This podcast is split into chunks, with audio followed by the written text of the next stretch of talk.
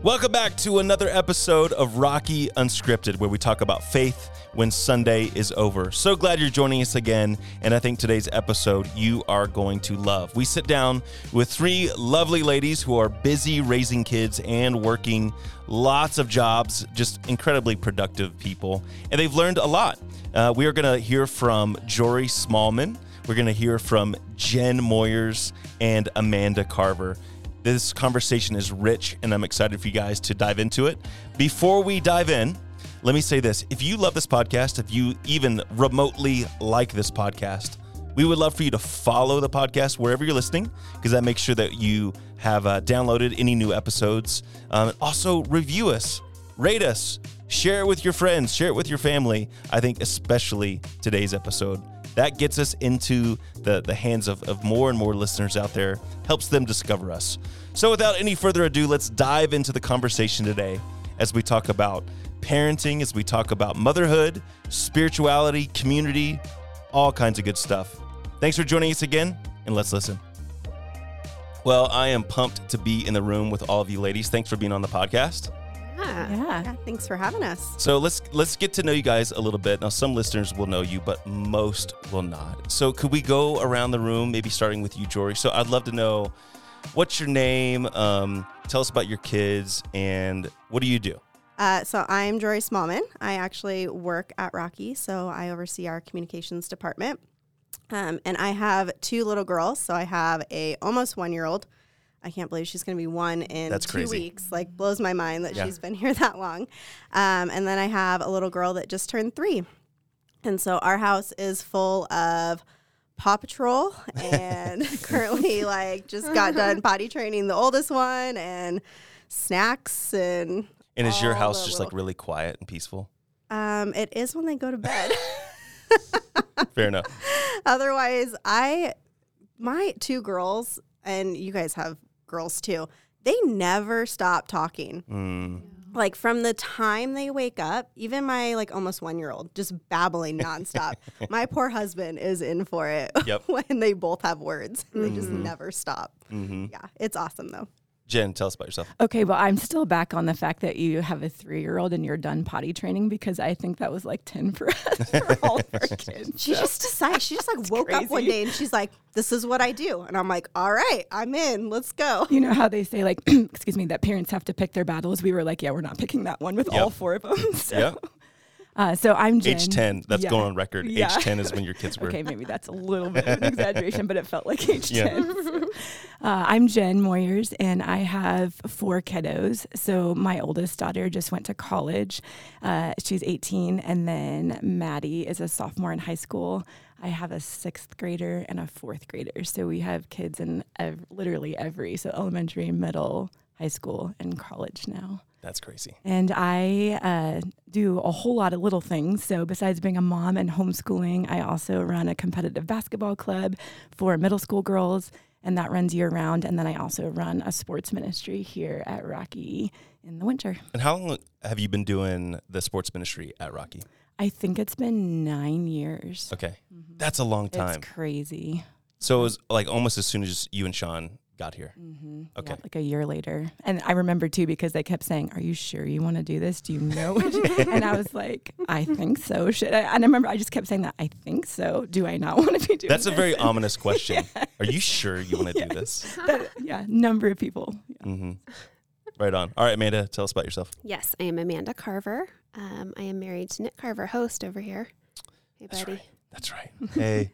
And we have four girls. So we have Caroline is 13. Turns 14 in a week and a half. Wow. McLaren's 12. Penelope's 10. And Blakely is 5. Yes. And I run a secondhand clothing store that's all online. So I am a, I don't know, clothing slinger, clothes slinger. You're the cutest. Thanks, Jen. So incidentally, all of you guys are working moms. You you are moms, but you also have a lot going on in the working world. And um, we wanted to have you guys on the the podcast because you guys represent different ages of, of children right now. Everything from a one year old, right, all the way to a college freshman. And there's a lot that goes in or goes on during that time. A lot of lessons learned, a lot of experience. And we we when we had the idea, it's like, hey, we we wanted to interview you. The last podcast was uh, Amanda Rohrbaugh and her her girls. And we're like, let's do another one with just a, a wider range of age groups. Um, so I want to talk about parenting today. Yes, ob- obviously you guys are all moms, so we can talk about motherhood, but it's parenting, the things you've learned. I'd love to talk about um, just different spiritual things, how you find community right now. So it's just kind of like all over the place. So we're just gonna dive in, ask a bunch of questions, and, and kind of see where it takes us. Sound Sound That good? sounds good. sounds scary or okay? No, Sounds let's good. do it. Okay, cool. So uh, first, I wanted to. I feel like in our culture over the years, there's so many cliches that are attached to moms, and they're probably represented in different like seasons and different like points of society. I feel like I remember back in the 80s there was a stereotype that moms just like watch soap operas and folded Ate laundries, laundry Did, and did ate your bonbons. mom watch soap operas? Raise your hand. Mine did. Oh, Yes. Yeah, three Yes. out of the four Okay. of us. Yeah. So I watched several since I was the baby Oh, in the oh, family. Days of Our Lives was yeah, my mom's. days of our lives. yeah. But are there some that are like right now that you just want to say like this is just like completely not true, at least in my in your life?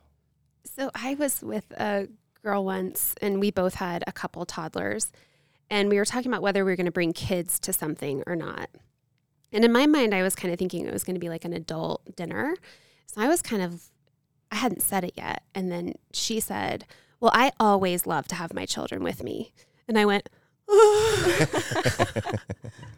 I was like, shame just washed over me because I was like, what is wrong with me? Mm. Because I love my kids, but I don't always want them with me. Yeah. And then I thought, does that make me like, am I deficient in some ways that I need to like escape my kids? But this woman doesn't. Yeah.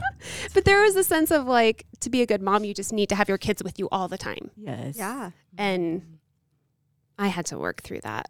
Yeah, I feel like that's a huge cliche, especially before I had kids. And I remember Amanda Carver actually said one of the best things I think anyone's ever said to me. I know is when I was pregnant with my first, and um, I think we were having the conversation like, "Are you still going to work full time?"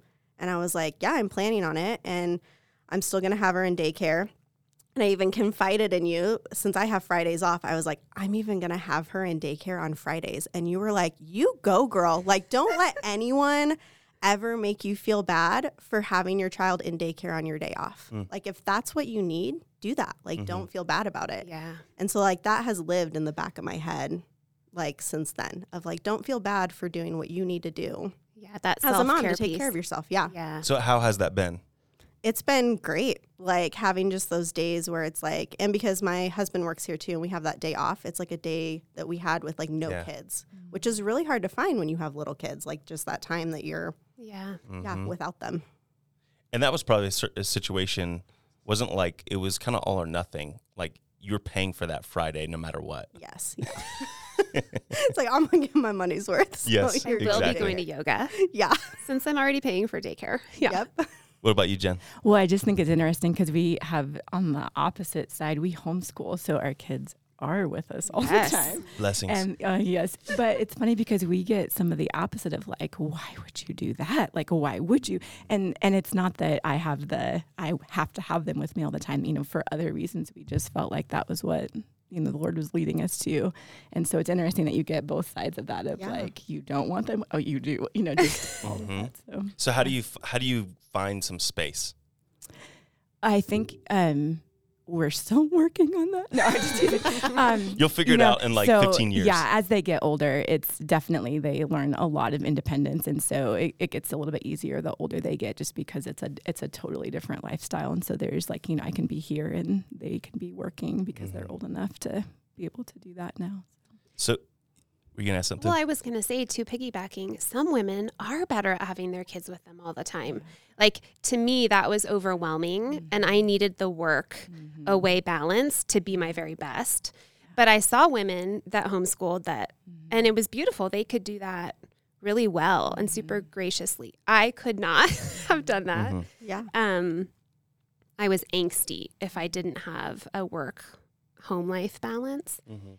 So, but that's what I le- like. You didn't necessarily need to have that distance, and that was okay too. Well, and I think it's interesting too, just talking about you know how we all have what we need for us. And I, I won't lie, like when my kids get to, we send them off when they get to ninth grade, and that's a joyous day too. Mhm. so, Mhm. you know, it's just what, you know, what we feel called to right now for a certain reason for these kids, you know. Yeah. Well, I remember hearing some stories from you and Sean that I, I think even the homeschool thing, and you, you mentioned this specifically a minute ago, but like you took kind of a lot of flack for that Mhm. because there weren't many people in your circles that were doing that. And it was kind of like, what's wrong with you? Yeah. And uh, I think it's interesting how that can just be constantly, you know, you guys, uh, Jory and Amanda, sometimes have felt that pressure of like, wait, you don't want to be with your kids all the time, and you're experiencing pressure like you. d- It's just like, okay, I think we all need to take a step back and realize there's going to be different things for different people, and it's going to work really, really well. Yep. So as far as now, all, all three of you uh, ladies are Jesus followers. So there's there's aspects in your life where like, what does that look like? What spiritual rhythms are working right now? What do you find to be helpful? Because in that same vein of what we're talking about, we could easily be like, if you're not waking up and spending this much time reading the Bible and praying this long, then you're doing something wrong. And I would imagine maybe that works for you guys, maybe it doesn't. Wh- What is helpful right now? So I'd say for me, one thing that I realized after I had my first is I like your life just becomes so consumed when you have an infant. I was like, I'm not getting God time. So it's like, how do I figure this out to better do this? And so when I had my second, one of the things that I loved starting to do, because it's like a lot of times they're up before I am. And I'm just not a morning person. So it's like, no matter what, I'm not going to get up and like have my God time before my kids come running into my room. Um, but ending my day because they want to be rocked to sleep still at this age. And it's like just spending that time rocking with them, praying. It's like it's such a peaceful, quiet moment of like I get 30 minutes of they're just asleep on my chest and I can just pray for myself, for them, for my marriage, for my friend, like all the things. And it's like I can sit there in that moment and have that God time. Mm-hmm. And I have found that to be so much more filling than trying to cram something in that it's like other people say I should do this. And so instead of trying to make it work, it's like this is what works for me. Yeah. I just spend quiet time at the end of the day holding my baby, praying, and it's great. I think it's so interesting just because we're at such different stages. So I have a kid in college and high school, so there's no peace and quiet at the end of the day, and Mm. the day doesn't end until midnight. Oh, and dear. it's usually Are you kidding me? it's- yeah. Midnight? it's usually you know those are the times when they're coming back from you know coming back from college late or you know to grab something or you know high school practice is getting over super late because we you know commute an hour you know to get to practice and get back and so those are the times when they're piled on my bed and just unloading after the day so there's it's just interesting because Yeah, it's, it's a different. totally different rhythm i think for me a lot of it has become trying to intertwine what I'm doing with the girls. And so, you know, there's podcasts that we're all listening to together. We did uh, read the Bible in a year plan to get a lot of it's together, trying to be intentional because I only have them for a certain amount of time. And so while I still have influence over that, it's trying to do that with them and just help kind of help create some habits in their lives. And so it's really wrapped into where they're at right now, just like it is for you. Yeah. So interesting. Yeah, just like a different version. I'm curious though, Jen. Could you share a couple of those podcasts? Because there might be listeners that are like, I need to listen to something with my Oh, kids. my favorite one with the girls is the Sadie Huff podcast. And Okay. so I think it's Whoa, that's good. Oh, it's it's so good. Yeah, it's so good. Whoa, it's so good. But it's interesting because uh even Sean, my husband, has the girls have shared some things with him. She does a really good job of having a variety of people that she interviews on it. And it seems to hit all different topics and it's not just for, you know, teenage girls. And so it's been that's been the most influential one. Very good. I'll uh, I'll link that in the show Yeah. notes so people can click on that. Well, Nick and I have hit a couple bumps with our kids where we've been like, without without Jesus, I don't know really how to parent. I don't know really what we would do. And so I think the importance of like being connected to Jesus becomes more aware the more like humbled you are in any situation, right? Mm-hmm. And so what's the verse? I don't know. I'm going to like mess it up, but the verse is basically like be ready in season and out of mm-hmm. season to like share about God. That's a Mhm. bad summary, but I think about that with our girls because they're going to there's every day someone's bringing something to me that I need to be in season ready to say something mm-hmm. about God because it's it's not just um they have a friend thing, but under the friend thing is a spiritual lesson that is sweet and deep and full of opportunity. If we have eyes to see, sometimes we're busy and tired and worn the junk out, and we just don't do that. But I think the importance of staying connected to Jesus feels huge. Um, and that has been so on the fly for us, for me, over all these years of parenting little ones. Like I'm finally have a five year old. That's the oldest anyone's been in forever. Mm-hmm.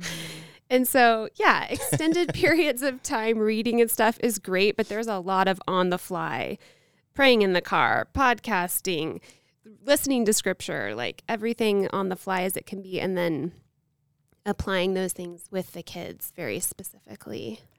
I find too, Amanda, that like as my kids go through different stages, that I get to a place where I'm like, okay, I haven't heard this one before. I need help. I need language. I need resources. And so a lot of my spiritual development is like finding mm. resources that then I can have the language mm-hmm. to be able to have those deeper conversations because we're evolving, you know, as we parent through Right. the different ages. And it's so different than when they were one and three, you know, when they're 18 and 16. Right. So I wanted to read the. I was able to look that up when you were talking about it, Amanda. So it's Second Timothy four, and uh, to your point, it says, "Preach the word, be prepared in season and out of season, correct, rebuke, and encourage, with great patience and careful instruction." So I, I wanted to ask you guys. So I had a moment last night. I know we're talking about uh, moms right now, but I had a parenting moment. I was driving my kid home, and she has this story, a situation with a friend that really hurt her feelings, and it was like a year ago. And she's like, I just can't believe she just wants to move on like nothing happened. And my first thought is like, I am so over this. And uh, I mean, I'm, this is this is what I'm telling her, but there's there's just anger underneath everything I'm saying. I'm like, you need to forgive her. She's moved on. You're the one that's being held back by not forgiving her. Jesus would forgive her. Do you, can you imagine if Jesus didn't? For, I'm like throwing in spiritual stuff mixed in with like parenting stuff with a whole lot of like impatience Yeah. and anger. So I walk away like, and, and I think McLaren will be fine. Maybe I shouldn't have just said her name, but um, she didn't listen to the podcast. They do listen to the podcast. Okay, so um, one of my children, I'll say that. Um, she'll, you know, sh- she'll be fine. But what about those moments when you know that you are parenting, but you're just not doing it well? How do you deal with? I really just like a botch that. I messed that one up, or maybe that doesn't happen to you. No. So I actually have a story. Okay. I would love to share. So, one of the biggest things before I tell the story that Sean and I try to do is go back and apologize. Um, I grew up in a house where my parents never apologized to us. And so it's like that's something I want to do differently. And, you know, I've talked through that with my parents. Um, but so my husband was out of town. I was like at my wits' end with my kids. I think he'd been gone for like five days. That's enough. And I only That's had, a long time, I think yeah. I only had one at this time. Um, and we got in this heated battle over having a lid on her cup. Yeah. Yeah. She really wanted to be all grown up, no lid. I kept telling her, "You're gonna spill if you don't Like have a I lid." I can see the future right now. Okay. I, I am predicting what's going to happen. So finally, I just give in. I'm like, whatever. Here's your juice. Take it. Go to the living room. Not even two minutes later, Yeah. she knocks her cup over. It spills everywhere. She's devastated. I go into the living room with the worst voice tone, and I'm like, well, I told you so. You spilled your juice.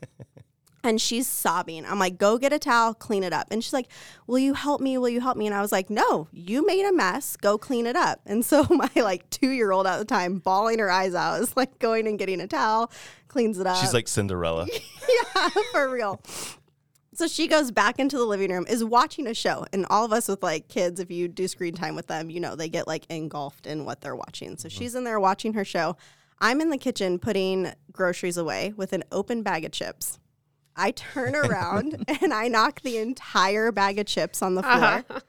And my two year old stops watching her show, runs into the kitchen, and she was like, Mama, are you okay? And I was like, Oh no. Yep. And she was like, What happened? And I was like, The chips fell. And she's like, It's okay. Accidents happen. She's like, Do you want me to help you pick them up? and I'm like sobbing at this point, like, uh-huh. sure, you can help me. And so she's like patting me on the back, like making sure she asked me like 10 times, like, are you okay? And like keeps just reminding me, like, it's okay. Like, we'll clean it up. It's going to be fine. And I call my husband after, crying my eyes out, telling him the story. And I was like, I'm such a terrible mom. Like, I was so mean to her before. And he stopped and reminded me. He was like, But if that's what she's doing, like, we have to re- be reminded most of the time we're setting a good example. Like, she's not doing that out of nowhere. Mm-hmm. Like, most of the time we have a good example. So I, you know, collected myself, went back over, apologized. But yeah, it's like those moments of, we're not always our best, but then God gives us these little moments to remind us, like, you are doing a good job. Mm-hmm. Like, you're doing a good job mm-hmm. being that example to them. Mm-hmm. Otherwise, she wouldn't have come over and been like, Are you okay? That's true. Yeah, you got to zoom out of the situation and look down like big picture. And I think for me, it's like I have a choice to spiral or not. Like if something is getting chaotic, I can let my mind go and be like, these kids are crazy. I'm doing a bad job. This is all going to crap, you know. blah. Or I can stop and collect myself and reframe my thinking. I have a choice and I choose both Yep. ways on the daily. But I think when you know that your thoughts control your behavior and influence how you act and treat people, then and you have control of your thoughts, you're the one that controls your thoughts. Mm. Then you can change, you can turn a situation um, if you're willing. Yeah. Really. That's something that we've been trying to do too with having older kids is, you know, we're trying to learn communication skills. And so there's a couple things with that like you know, because we did spend a lot of time together, you know, with the homeschooling and just being together in space in that space for longer amounts of time. There was a point where our girls started learning to be able to say, I think I need a little bit of time to just go sit in my room. I think I feel I feel this way and I think this is what I need right now. And and I feel like as a parent, it's that's something that we're trying to learn how to do too. If hey, I actually am just a little bit edgy today. I Mm, think like yeah. I think I need to go and just have a little bit of alone time or I think or you know being able to come back and say, "Hey, how did you feel when I said that? I apologize. I think, you know, here's what's going on in my life that's causing that response." And just learning to communicate through those of just feelings we're trying to get better at that the older our kids get. That's good. And they, and, and the same way that you were saying that, Joy, they're probably learning that from you guys. They probably hear you guys say, "Hey, I need a little bit of space," or you know, picking up on those cues. That's a good life skill. Yeah. One for them to be able to read the room. Mm-hmm. Uh, for other people, like give them some space. Maybe don't ask that question right now, but also recognize it in, in themselves. Well, I think too, we tell our kids all the time, you know, your your relationship with your sibling, you're practicing for a relationship with friends someday, a relationship with Yeah. a spouse someday, a relationship at work someday. So all these learning to communicate through all of this, it's just practice. So let's let's try to get better at this. Yep. Okay, so I would imagine that different seasons uh, are okay. Like we we all think back. I think all of us went to university or college um, here. That that season or even high school, it's easy to make friends. You're constantly like around people that are like similar interests and all that kind of stuff. And then I think the older we get, the more demands on our time. It gets more and more difficult to find friends, to build community.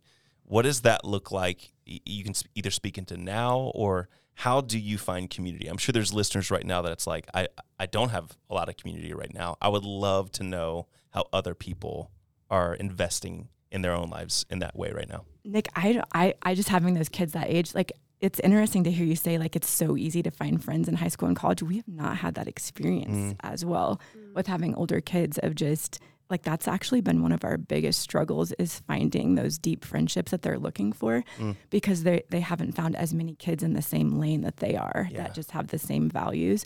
And so like going back to the resources are like the the most influential resource for having girls in high school and to the point where my kids that graduate high school that I've coached for years, I buy the, them this book ahead of time. And I'm like, I just want you to have this because you're going to need this mm. going into college. Is Lisa TerKeurst Uninvited mm. book. So good. So good. What's, and what's it about? it's about dealing with rejection in every area of life. So it could be friendships or opportunities or relationships or but just learning what to do when things are not always easy and you have rejection in any area of life. And so I think that's it's just been an interesting journey for us because we're constantly you know teaching and and even like to ourselves saying hey just keep running your race and just keep looking over to see and eventually you'll find people who are in the lane next to you on either side and those are your people That's but good. it just might take a while to find those people Mm.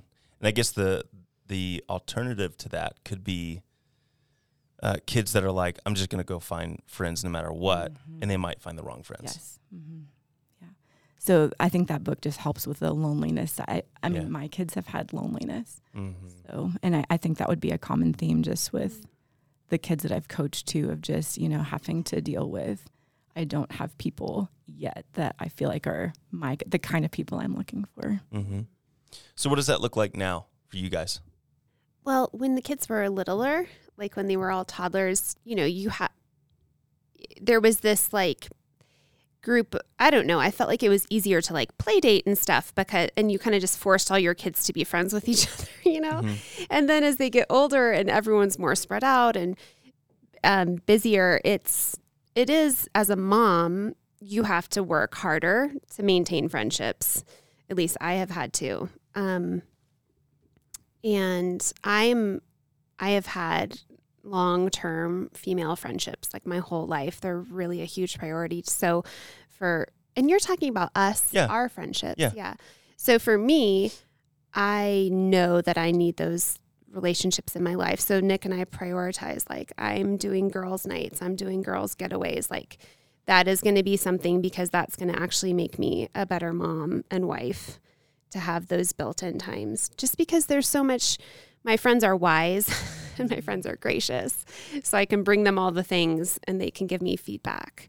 And um, it makes me a better person. hmm So I don't know if that answered it, but No, it did. Yeah, I it think is. That's such a blessing to have Yeah. that too. Yeah. Um, I think for me, so like before COVID, kind of what Amanda was saying, like it was really easy to like have play dates or connect with people. Like I found finding community in, I would say like programmed areas was really easy because it was like, oh, there's this like mom's group or there's that like there's all these things that I can go to and I can bring my kids and all of that. And then it was like everything shut down. Oh yeah. And one thing that I realized in myself is like, I'm not good at creating community when it's not put in front of me. Mm. Like, it's really easy when, like, that program or that small group or that whatever it is is in front of you and you just sign up and go. Um, but I saw myself, and probably a lot of us can see that. Like, when it's not out there for us, it's hard to create that.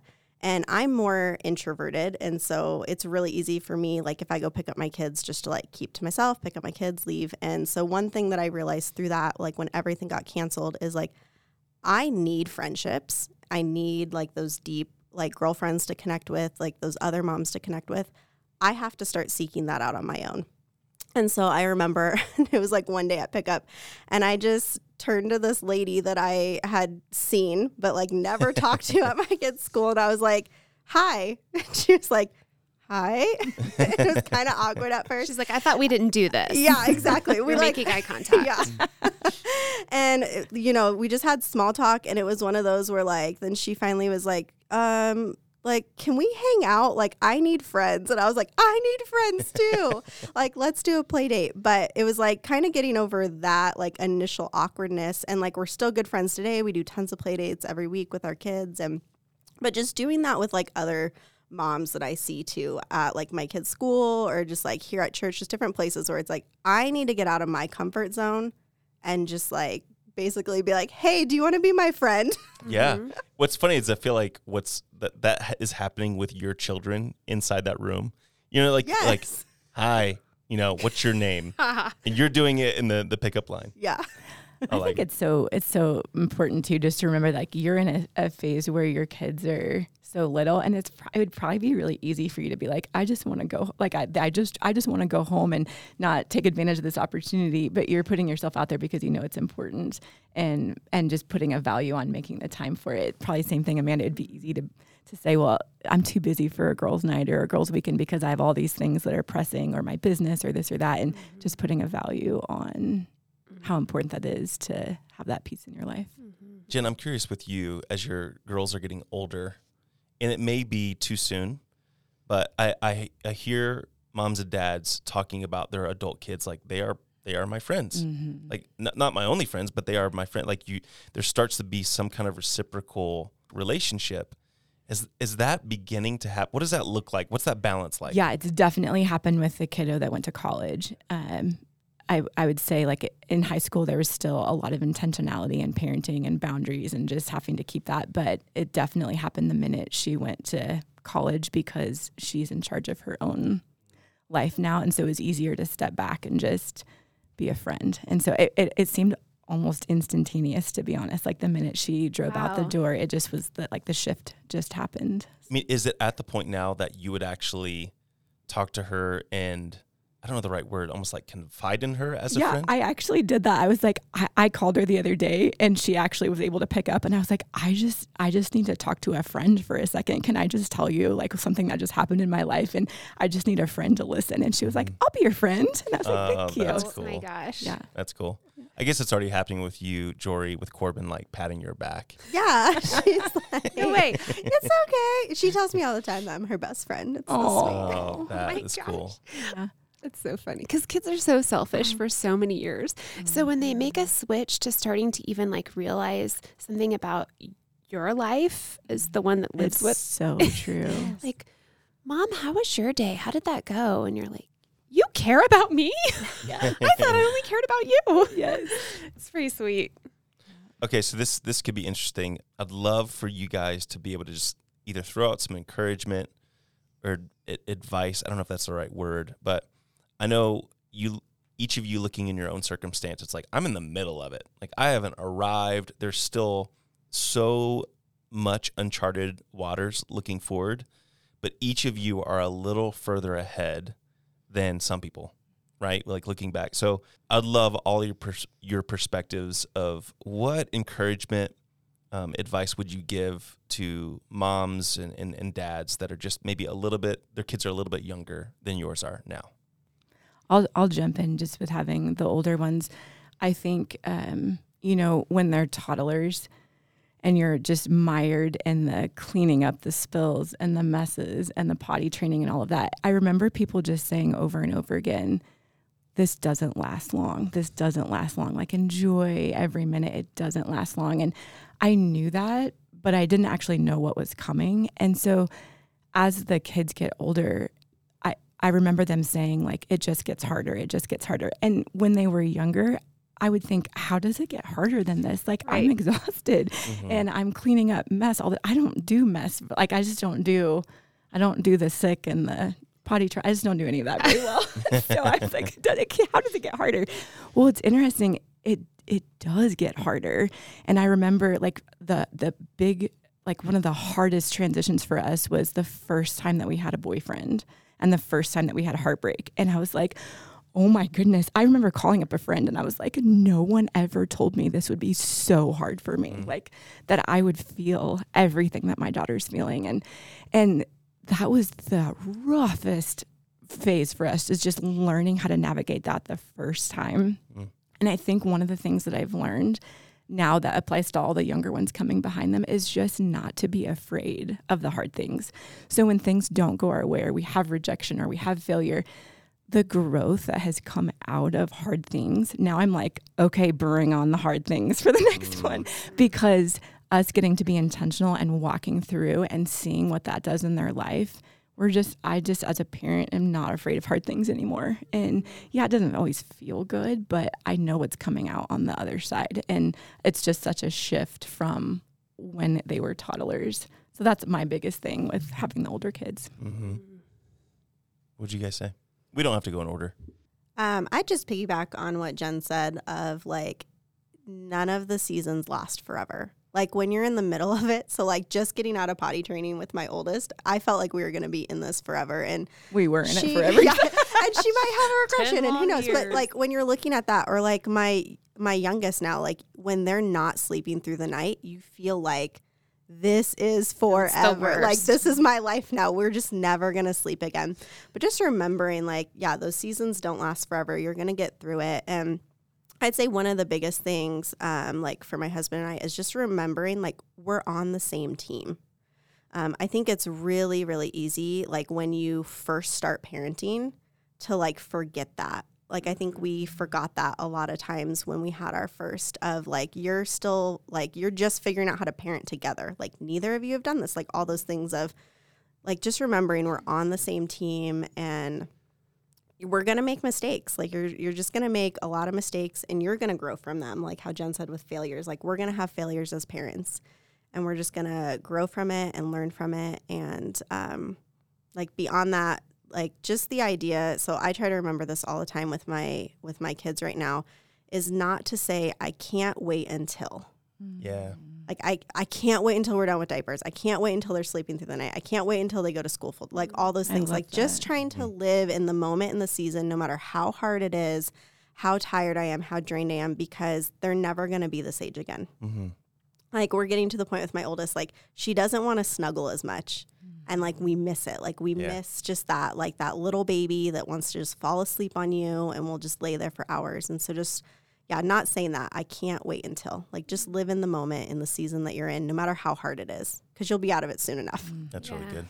Is it fair to say though I can't wait until my kids don't just walk into my room and like throw up on the floor? Yes. That Is one that is fair. okay? Yeah. Okay. Okay. I have Uh. a story on that one because one time I was doing laundry and I had like all these neatly, you know, stacks of, of folded laundry, and we had a toddler walk in who got sick, and Uh-huh. Sean picked him up and like a sprinkler like was like panicking like not knowing what to do and literally watered with throw up my entire the all of the laundry and i remember thinking maybe i can't wait for these to Yes. Oh be gone Yes. of like can we just teach them to find the bathroom mm-hmm. or All right. find the bowl I love it when they come to your bed and they're like, I'm going to throw up. And you're like, go Not to the bathroom So like first. Not over here. your head, they're Yeah. just looking down at you like I will throw up on your face. They're Like, threatening you. yeah. All right. We can say it for that. Anything that involves Okay. Okay. throwing Okay.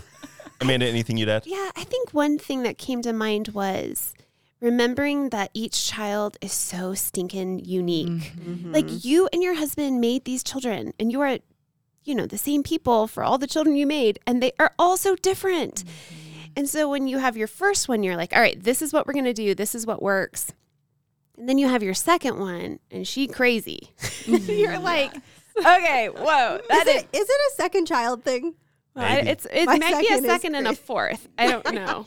it's so true oh, Jesus. It's a help. Yeah. Yeah. So, you know, I feel like some of the times we treated the girls how we treated another one and it was a big fail. And so maybe now we're getting better, but um, our number four has given us a run for our money Yeah. because we're doing all the same things we did with like a lot of the good things. And she's, she's awesome and super challenging. So I don't know, keeping that in mind and your expectations a little fluid. It's interesting. I had a conversation with my number two the other day, and same thing, just walking through just some things that we're working on. And I just made a comment of like, hey, this is normal. Like, it's normal to have these challenges. And I could see this look come over her face of like, oh, oh, it is. Like, I'm, a, I'm, a, and I think she's just so used to us having these conversations all the time that for me to just say, oh, yeah, so and so had a challenge. It might be a different challenge, but it's normal to have these these challenges. And I think for her that was a little bit of a release of like, oh, okay, like I'm not there's not something wrong with me that I'm, you know, crazy and just always having these conversations and we'll just work through it and that's how we grow and that's okay. Yeah, that's good. That's really good. Okay, uh, change of direction a little bit. What what example uh, did you see in your own mom or dad that you would love to emulate, or maybe you did emulate with your kids? What's what's something? My mom had just a really awesome can do attitude. I just love that quality in people. And it would be anything from like, there's a spirit day tomorrow, and oh, I forgot to tell her. And we're digging through, and she comes up with like the best outfit that she found in like, you know, whatever in the house. Um, or to like, I wanted to go on a missions trip. I wanted to go to this, I wanted to play soccer in Europe for a missions trip right in high school. And she's like, we can do this. And I don't know, just this sense of like what you want to do, let's shoot for it. Mm-hmm. And I love that. And I, I want to do that with the girls, like within reason. Mm-hmm. Let's make it happen, you know? It's funny because Penny wrote that in your Mother's Day card. This last week. I love She that. did. I love your can do attitude. Aw, and I so was like, sweet. never more meaningful things have been said. That's awesome. What about you guys? Um, so I think for me, um, so my parents had a lot going on when um, I was growing up, like a lot of just dysfunction, unhealth, addiction, like all of those things. Um, but the one thing that, like, I don't know if it was intentional or unintentional that they did is they always had my brother and I at the church. Mm. It was like if the doors were open, we were there for like Sunday, Wednesday nights, any event. Like they just had us. It felt like we were there all the time. Um, and I look back at that, and I've had conversations with my mom, and it was like this. Like they knew like where they were in the unhealth of their relationship and their marriage. There was so much they couldn't provide us. And so they sought that out.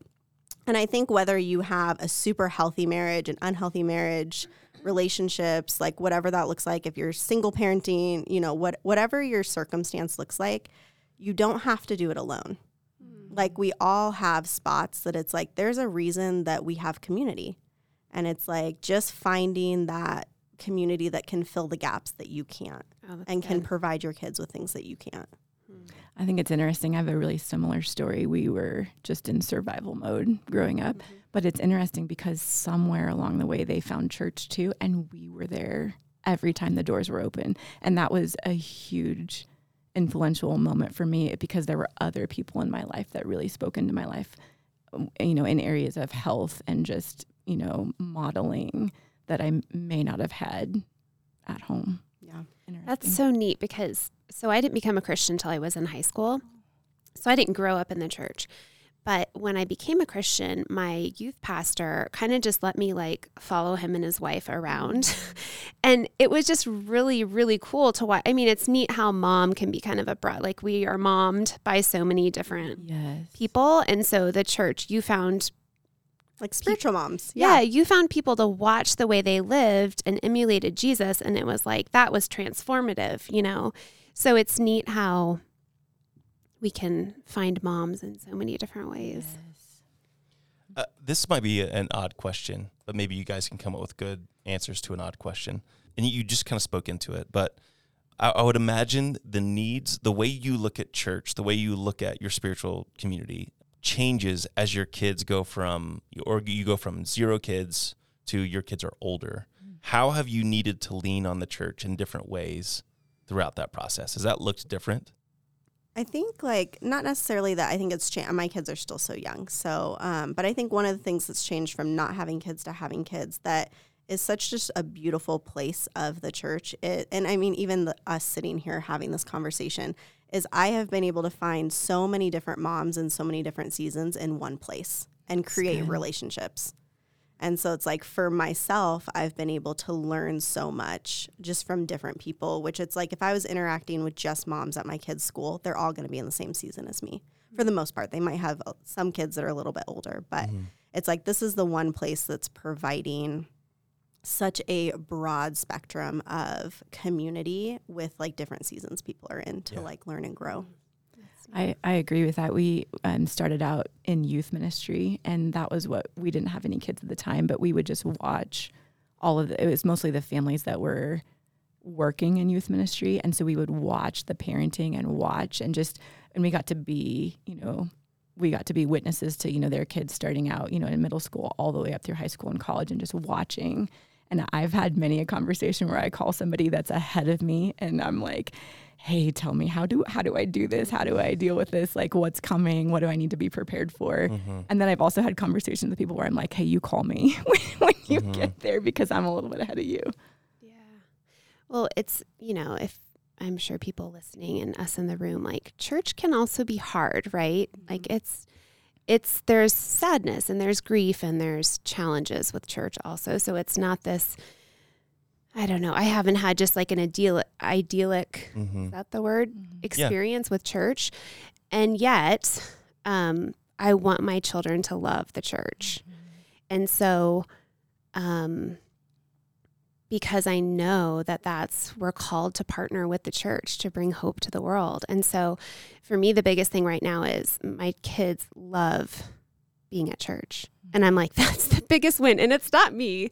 It's no, it is you though. well, it's Yeah. maybe tiny part, but also like big picture. It's the people there, it's the programming, it's it's all of it working together. Um I think too, it's you getting up every Sunday morning though and saying we're going. Mhm. You know, because how easy is that to say Those rhythms. I'm tired or Yeah. I'm this or we can just watch online, but that is you. Yeah, Mhm. so modeling the priority of that, even when church is also hard, you mm-hmm. know, and having those conversations with the kids saying things aren't gonna, sometimes things are gonna not go your way, someone's gonna hurt you, mm-hmm. people are gonna leave, you know, and yet this is what we're called to do. Mm-hmm. And isn't that, there's still so many beautiful parts in it, you know? I think uh, I would add to way back when I would I would say it comes down to like how awesome is the music and worship and how awesome is the teaching. Would you say the music is pretty awesome? I would say it's pretty awesome. Typically. Yeah. Um, and And it's the like those, too. and the teaching. too. yeah. And those are like the two The big lights things. are so great. yeah. but like all. now with the, the the ages of our kids, it's like you know, it's like you have kids and they start to get older. Like the children's ministry better be awesome. Mm-hmm. and then you you know you have kids going to middle school high school it's like oh my goodness they need to be doing awesome Mm-hmm. and so i think when f- for me it's changed a bit. Be like it is everything like the whole thing needs to be not perfect not ideal but pouring into the family. And let's say we're having a bad season with music and worship. Like maybe it's like it consistently it's too loud or the mix is bad or we're having volunteer issues or whatever. Or, or you're attending a church and you're like i don't like this is not my preference. Mm-hmm. But good night. Like the camps that our kids are involved with or the investment that my kid has with uh, you know uh, a, a teacher that they have on a sunday morning and all this stuff. And it's like those things almost don't matter. You know there's things that are really really difficult and frustrating. Um, it, it becomes really really it, it gets it gets made up for with, with other areas. Well, I think too. Te- I mean, maybe we're going off topic now, but like teaching our kids that your preference is, you know, it's a preference, but it's not enough to walk away from something. You know, yeah you know, like you might not like the music that time or the teaching that time. Oh well, keep digging into your community and to yeah learning the Bible in class and what what are the things I don't know. Mhm. Just stay loyal to what you're called to. yeah I had something similar because I grew up in a big, a large church uh, that was probably similar in that had good music and good teaching. And then when I went to college, it was in a small town and there were just small churches. And I remember just having to, I didn't love it at first, but just having to um, find value in other areas. And I think that's something that we talk with our kids a lot too about just it doesn't have to be perfect according to your preferences, but finding the value Absolutely. that's in people too. mm-hmm. Yeah. Well, and as you guys were saying that, I was thinking too, like the biggest thing, because it's like we want all those great things for our kid. Like I want my kids to like think the kids ministry is amazing, like all these things. But it's like the biggest thing that I want, and I really feel like we have found here is I want a church that's authentic. Mm. Like I just want to walk in and like feel like everyone here like genuinely loves my kids. Like all like just that authenticity that I think sometimes can be faked um, and just walking in this place where yeah it's not perfect all the time but the people here they really do love my family Yeah. and everyone's genuine and authentic and it's great All right, changing gears. But what is something you'd want dads in general to know about moms? What I mean is you you don't have to feel like you're attacking your husband. I have, I have a, I have a good one for this because Sean shared this one. I think we had a, a year's worth of marriage counseling come out of this one. So I think um so you know at all the different stages, I think being a mom can be such a thankless job, like you said, Amanda. Like the day when they actually are investing back in you, because it's just our job to invest in everybody. And I think sometimes, as a mom, you just feel like I'm just here to serve everybody Mm. everywhere. And there's not a whole lot coming back. When we were had younger kids we had uh, it kind of came to a head. And i remember sean coming home one day and Mhm. yeah. And he said we were having a conversation and, and i think he was frustrated about some things that didn't get done and around the house. And he was like hey could you just tell me what you do all day? And so I had not learned boundaries yet by then. my So I proceeded to list for him what I do all day. Uh-huh. And then he followed that up with, Hey, do you think you could write that down for me? And I remember like this came up literally years later. It was like such an impactful moment of just I I was I remember thinking at the end of the day like I think I just exist to serve everybody.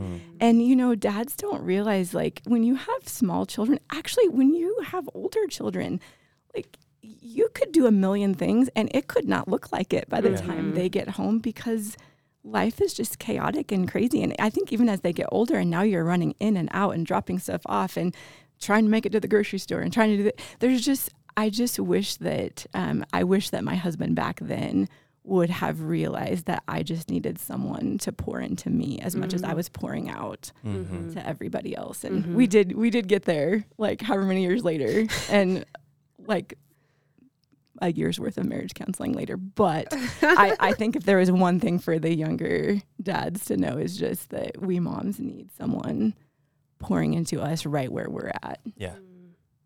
And that act, I think my thing um, that I would love for dads to do, Nick, This isn't awkward. just kidding, is so when we have all these things on our list, because we've got like the internal list of all the things we have to do, and it's a lot and it's overwhelming. And then a dad comes in and says, you know, what can I do? And you're like, that sometimes that feels like another thing on my list So true. is then to need to communicate to you or dads in general um, what needs to happen. So, what I would love for dads to do is to have eyes to see um, what what Nick is laughing as I'm talking. Are you muted? I'm so sorry. true. I was laughing quietly. Use your eyeballs, man. I think it's good. I think what you're saying is great. Keep No. going. Use eyes, eyes to see. Yeah, just have eyes to see. have eyes to see and that intentionality of when you come into the room after where you've been. What can I do? What can I take off Amanda's plate without saying, What can I do, Amanda? Because that is really, really um, like when you just jump in and see what's going on and you do this often, then it just is a relief to me. It's like a not, not another thing on my list than to communicate to you what I need you to do. That's so true. Yeah. And I think like off that too, um, one thing that I've been working on and trying to get better is like communicating when I need a break or I do need help. Like, because I think it's really easy for myself and probably a lot of us as moms to just like, like I'll just do like I got it all. Like, like we just think we have to do it ourselves. And um, Sean, my husband, and I had this conversation of um, he actually did this, and I was like, I think other dads need to hear this. So he went on like a trip, and he was gone. And when he came home, he, without me knowing, planned an entire day where it was like, I'm going to take the kids. You're going to go like have a spa day by yourself. And I, I don't think it always needs to be that grand of a thing, but I think sometimes we're bad at communicating, I need this. Hmm. So even if it is as like the dad being like, hey, Thursday night, we have nothing on our calendar. Why don't I take the kids and you go out with your girlfriends or mm-hmm. you go just buy, like, go to Starbucks by yourself and go read a book instead of us having to ask, like, hey, I want to go out Thursday night with my girlfriends. Can you hang out with the kids? Just seeing that, like, hey, nothing's on our calendar. You should go do this. Mm-hmm. So I think sometimes, like, we also feel like it's a burden to be like, well, I want to go do this. And maybe then, like, in my head, I start running, like, well, has he had like enough time out of the house too? Especially since we both work full time. Like, has he gone out to go hang out with friends? And then I feel like, oh, well, I shouldn't ask or, yeah. But I think just setting something up ahead of time where it's like, hey, go do this and I'll take care of it at home. And then take care of it at home. Mm. like, Yes. like let me come home to like no dishes and kids in bed. What? And, like, you know, Ah. the things that like we would normally do too. Mhm. Um, I came home the other day from where was I don't know, but Nick was um, with the girls, and Nick's probably better about like just he you are much better about just chilling out with the children. And so I walked Then in you, you mean? than me. Okay. And so I walked in and I was like, it looks like a frat house in here. and I got Did a you- twitchy did you eye. ask him what he did on night? Thank you, Make Jen. a list. No, I I couldn't. made frozen pizza. We made a fire no, outside. No, hey, f- no, friends.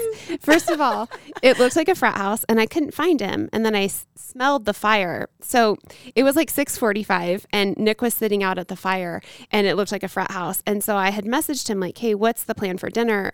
And then I got the message back like, "There is no plan for dinner." And this is six forty-five, and the frat house and the fire. And I'm like, I got a twitchy eye, but then I looked, and he was playing a card game with a child mm. at the fire, and I was like, you know. That was a Okay. good. Okay, fine. Frat house, fine. No, so I I was able to walk around and clean up a little bit, and then that you know can set your mood a little on the right direction. Little and- does she know it was completely staged just to get me out of hot water. I'm like, Yeah, hey kid, come over here. Give me those cards. it was like you heard the garage door, and then you were like, We all panicked. Oh no. Yeah. Um, all right, so now I'm going to tell you what I wish women knew. I'm just kidding. Oh my gosh, what what would you tell other dads? I'm not. yeah. Father's Day's coming up. We'll, we'll oh tell other dads. yeah. I Oh, I, don't wasn't prepared to answer. Um, I have one more thing to say with that, and I don't know. Maybe you can take this out. I don't know if it'll fit. Go for it. Um, and maybe not all moms feel this way, but I do feel like a lot of times as moms, and dads probably don't even realize this, and I don't know what you do with this because we can't really change it. I think we hold a much different mental capacity for our children and their needs. Like it's something that never turns off. And I think dads, in a sense, can turn that off. Like that's a different box. Like when they go to work, they don't need to like think about that. And not that they're not thinking about their kids, but I think it's just very different the mental space that we hold for our children, so which true. is Mhm. even more draining than just for all the other things of you know the constant like you get home and I have little ones and it's like they're just screaming for me all the time and it's like yeah it just adds to that mental exhaustion that I think we have as moms is just the capacity that we carry for thinking about our kids all day Mhm. long. You know, I think one thing I would add, we learned this early on and we're having to l- keep learning it. And that is the goal is not for like everything is 50 50 fair. And, and so there's just the, it can't be this constant, you know, weighing system. And one one practical thing that I think we've been doing that that works is I think it was this year or last year. Once sports and school demands just kept increasing, we had a conversation that it was like, okay, I'll Nick handle all the sports stuff. That means registrations, correspondence, schedule, put it on the calendar, mm-hmm. who needs to be, you know, where and when, and all that kind of stuff. And then it was like you're doing school, Yeah. so it's like performances again, you registration. ignore the school emails, I can ignore the school emails, and you could ignore the sports stuff and I do. uh, because it's like we can. So it's not about fairness because there's different seasons where it's like there's a bazillion school things going on right now, but it just put it in the categories where it's like I can take that and knock it out of the park and not be filtering from so many mm-hmm. different. Yes, and you're doing a really good job. It was funny the other day at basketball. A mom was like, "Do you know when the game is?" And I was like, "No." Nick and I have a codependent relationship in the area of sports management. He manages all the sports. And I'm like, 315, they're wearing black and they need to be. yeah. Awesome. yeah, she Yeah. goes, "You mean you don't even know like when or where?" I'm like, "Uh-uh. I just jump in the car." But the same thing So is I'm like, just saying, when like- is the Shakespeare performance? I don't know. I feel like there's 14 of them right now. there are. I love that because you know you mentioned earlier too that when you when he asks what he can do to help and you're like, well, it's hard for me to. It's another thing for me to do to tell you. Yeah. But you also just slid in there like I also need to trust that you're actually going to do it. And mm. we Sean and I have had that conversation a number of times of like I just need a partner and I Mhm. just need someone that if you say you're going to do this part of it, like it sounds like you do a great job with your role, that I can trust that I don't have to worry about that because Yeah. otherwise it's just another thing that I'm like, did You're gonna have to go do back and- what? yeah. Yes. Yeah, and so more. I love that just partnership. Yeah. Okay, so I have a, a couple more questions for you guys. I know you have places to be. What was the most challenging season for you as a mom, and why? I think for me, you know, I joke around about when they were little and not doing potty training and not doing getting sick and all that stuff. I think for me, when they started growing up and having failures that like just hard things, I think that was the most challenging side of just learning to, you know, it's different when they're little and they're just, you know, learning to walk or, you know, they hit their brother or sister, you know, but just when they get bigger and some of the things affect other people or they reflect back on us or it affects their future and just learning how to navigate the hard things. And not like i said earlier not being afraid of those things and just trusting in the process and the growth. But also at the same time as a mom you mentioned just that capacity we have for our kids. It's hard to let that go sometimes because that's something that doesn't just easily go away and then you multiply that by however many kids you have. I think that's been the most challenging season is just not realizing how much that affects me as a mom even though you know sean it's easy for him to say like like you said in the car the other day that was a year ago. Let it go. Move on. Mm-hmm. As a mom it doesn't go away. Mm-hmm. And so it, that's been the most challenging thing of just learning how to separate my identity from my kids but also still be there to parent and have the advice and walk through that but not let it affect me like it's affecting them Yeah. i'm still Ooh. figuring that one out Yeah. Jory, what would you say? Uh, well, jokingly, I would say April 25th at 6 a.m. Uh, my oldest woke up as a three year old and our whole life changed. Oh, Like, it was a switch? Well- Is she challenging right now? oh my gosh, like people say three is hard. And I was like, I'm sure it's going to be hard. It was like overnight, like literally the moment she woke up three, she didn't stop crying all day. Like Oh. her world was ending. Ugh. Um, but besides that, I would say like for us, um, I feel like the first six months of like each of our kids has been the mm-hmm. hardest having young kids because it was like the first six months after we had our first, it's like we're just trying to figure out like it's like my whole identity has changed now. And like now our marriage is different and our house is like everything gets flipped upside down. And then we added a second one in. And then it was like for those first six months, it was just like everything just felt in chaos. And I don't do well in chaos. And my husband doesn't like, he's even worse than me in chaos. So it was like one of those, like, I feel like the first six months was like the hardest seasons for us. And one thing that someone told us, and so for, you know, people that have really young kids, um, they said to us, they're like, don't make any big decisions in your first six months. Like, don't make any big decisions about your kids, about your relationship, about yourself. Like, Mm. don't make any big decisions or changes in the first six months because everything is viewed through this like terrible lens of chaos, basically. Yeah. Your hair is falling out. Seriously, You're- it is. Like, you're Everything's just like, going a mess. wrong. Yeah. Yeah. yeah. I think back to newborn. So our first three were really close. So we had newborns like breastfeeding mom, a one year old, no, one and a half year old, and a three year old. And I'm like, goo. like when I think Like, back why? to those times, to like, I just get like nervous, you know. I think one thing that's unique about our family right now, Amanda, is that the, because there was a gap between three and four, starting over, so many things that we had like we had, we were we were past that. Yeah.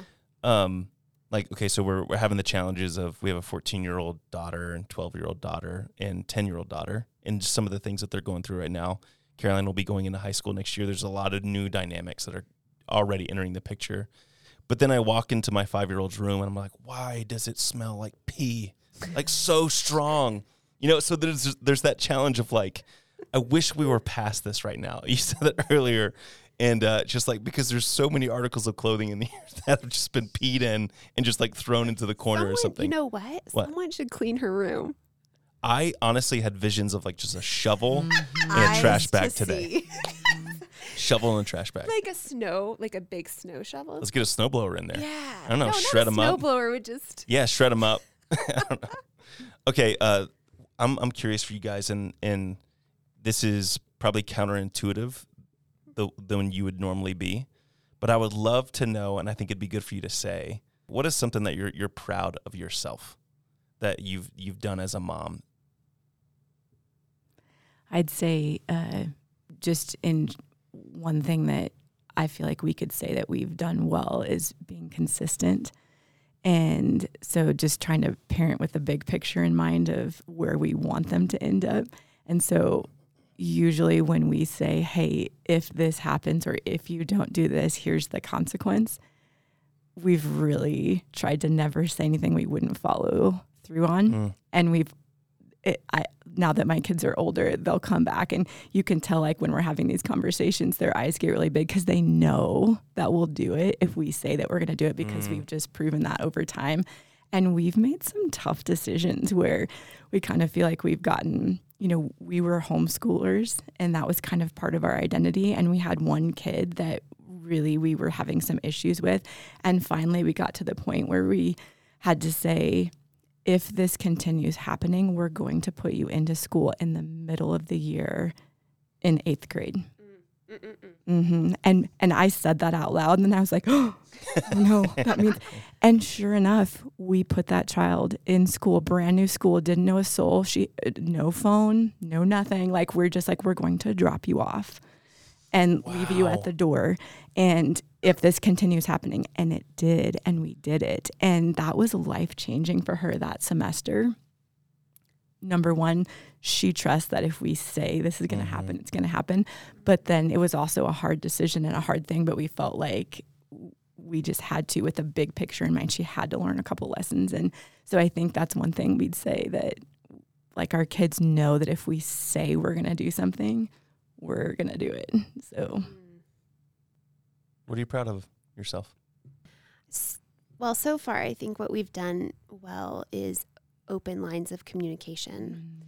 Like the girls know that there's no off topic topic. Mm-hmm. And so sometimes that's shocking, or they'll say, like, I want to tell you or talk to you about something. And you're like, please don't let it hurt. Mm-hmm. um, because sometimes it is hurtful or it's hard or it's something you don't want to know that your kid has to experience. This world is just tough. But so far, and it's not always that day. Like a kid will be mopey or "Mm," for like a day, and then eventually they'll be like, "Here's what's going on." So far, there we're I feel like we're doing well with that, and if we can keep, I don't know how you guys were, but it seems different than past generations. Like the things that my kids are talking to me about, I didn't talk to my mom about. And so I feel kind of empowered in that way like, oh, cool. We have so many good opportunities if we keep this open communication going. Mhm. And uh, to be more specific, it, without being, you know, letting too much out, you know, those conversations when your kid's like, I don't know about God. Yeah. You know, it's like, wait, wait, wait, whoa, whoa. You you already expressed your faith. You got baptized. You just want to like shut it down and like deny it. But it's like, yeah, I just don't know. Like these things aren't adding up. These things aren't making sense. But you've done a good job of like, okay, let's talk about that. Yeah. I mean, that would seem to be an off topic thing for a pastor's kid to say, Mhm. but it's, it, it's not in our house. Let's just sit, let's circle the wagons. And Mhm. so I hope we can continue that because they are youngish. Mhm. What about you, Jory? Um, I'd say for me, just trying to create a different narrative in our house with, you know, our kids are still so young right now, of there is space for your feelings. Like there's space for those big emotions. Because I didn't grow up that way. It was like those big feelings should be in your bedroom. Oh, yeah. you know, um, instead of, and then realizing like what Amanda said, like our, all of our kids are unique and different. And what my oldest is going to need in the midst of her big feelings is probably going to be different than, you know, when my youngest starts going through that. But just being able to recognize, you know, when my three year old is melting down, that whatever she's upset about is probably the most devastating thing that's actually happened to her Mhm. in in the last in her life. in her entire life. Yeah.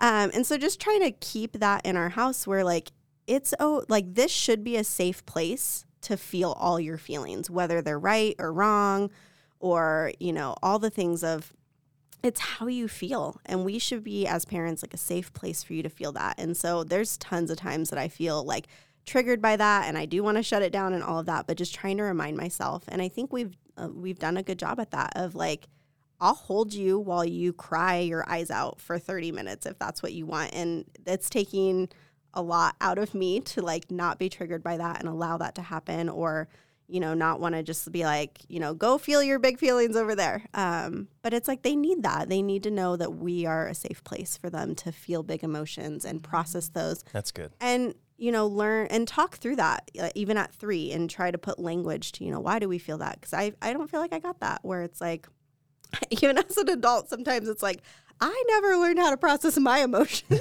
well, like I don't know why I'm feeling that or like Mhm. why I can't express that or yeah. So I think we've just done a good job at changing that narrative in our house. That's good. Is there anything that before we wrap up that you just like? I- I'd love to add this, even if it's like way off where we are right now. Can I add one more thing back to the community part? And I don't know what that looks like in this. Um, because I think sometimes, so we process through, so we're in a small group right now. We process through like, what does that look like? Because we have tiny kids and, you know, all those things. And so just talking back about like finding that community and spiritual community. And we have made a priority, like, no matter what, even if our kids are absolute train wrecks, we still have small group every single week.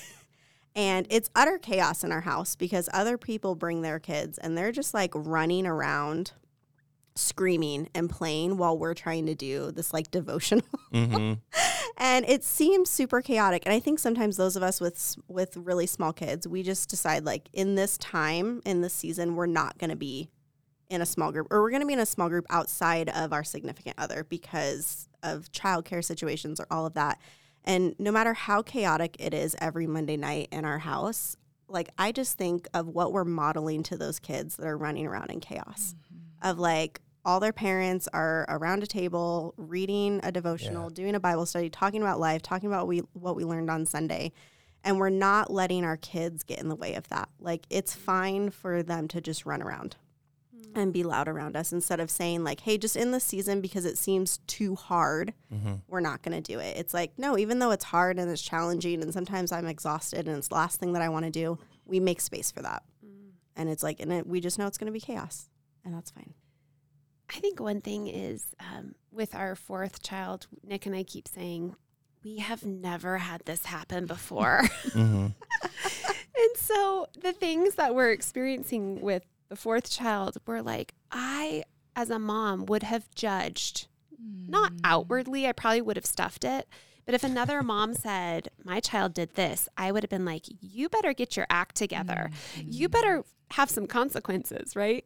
And now we have this fourth child who's who's you know being five but doing things that we've never had happen before. And I just think like how humbling it is and how mm-hmm. gracious we should be towards other moms and dads because we don't know what's coming and we mm-hmm. probably likely will find ourselves going this has never happened like this has never happened before you know so i don't know just being gracious with other parents and assuming that you don't know the whole story when you see a kid acting Mm, out or that's good. behaving a certain way um yeah I think along those same lines. I so my oldest uh, is playing basketball in college, and um, just so she went a semester early just to adjust, and then she's officially playing starting next year, and so she had a whole semester to adjust, and we've had a lot of conversations about just what it looks like to be a division one athlete and just balance and um, i've found myself with her saying over and over again i think that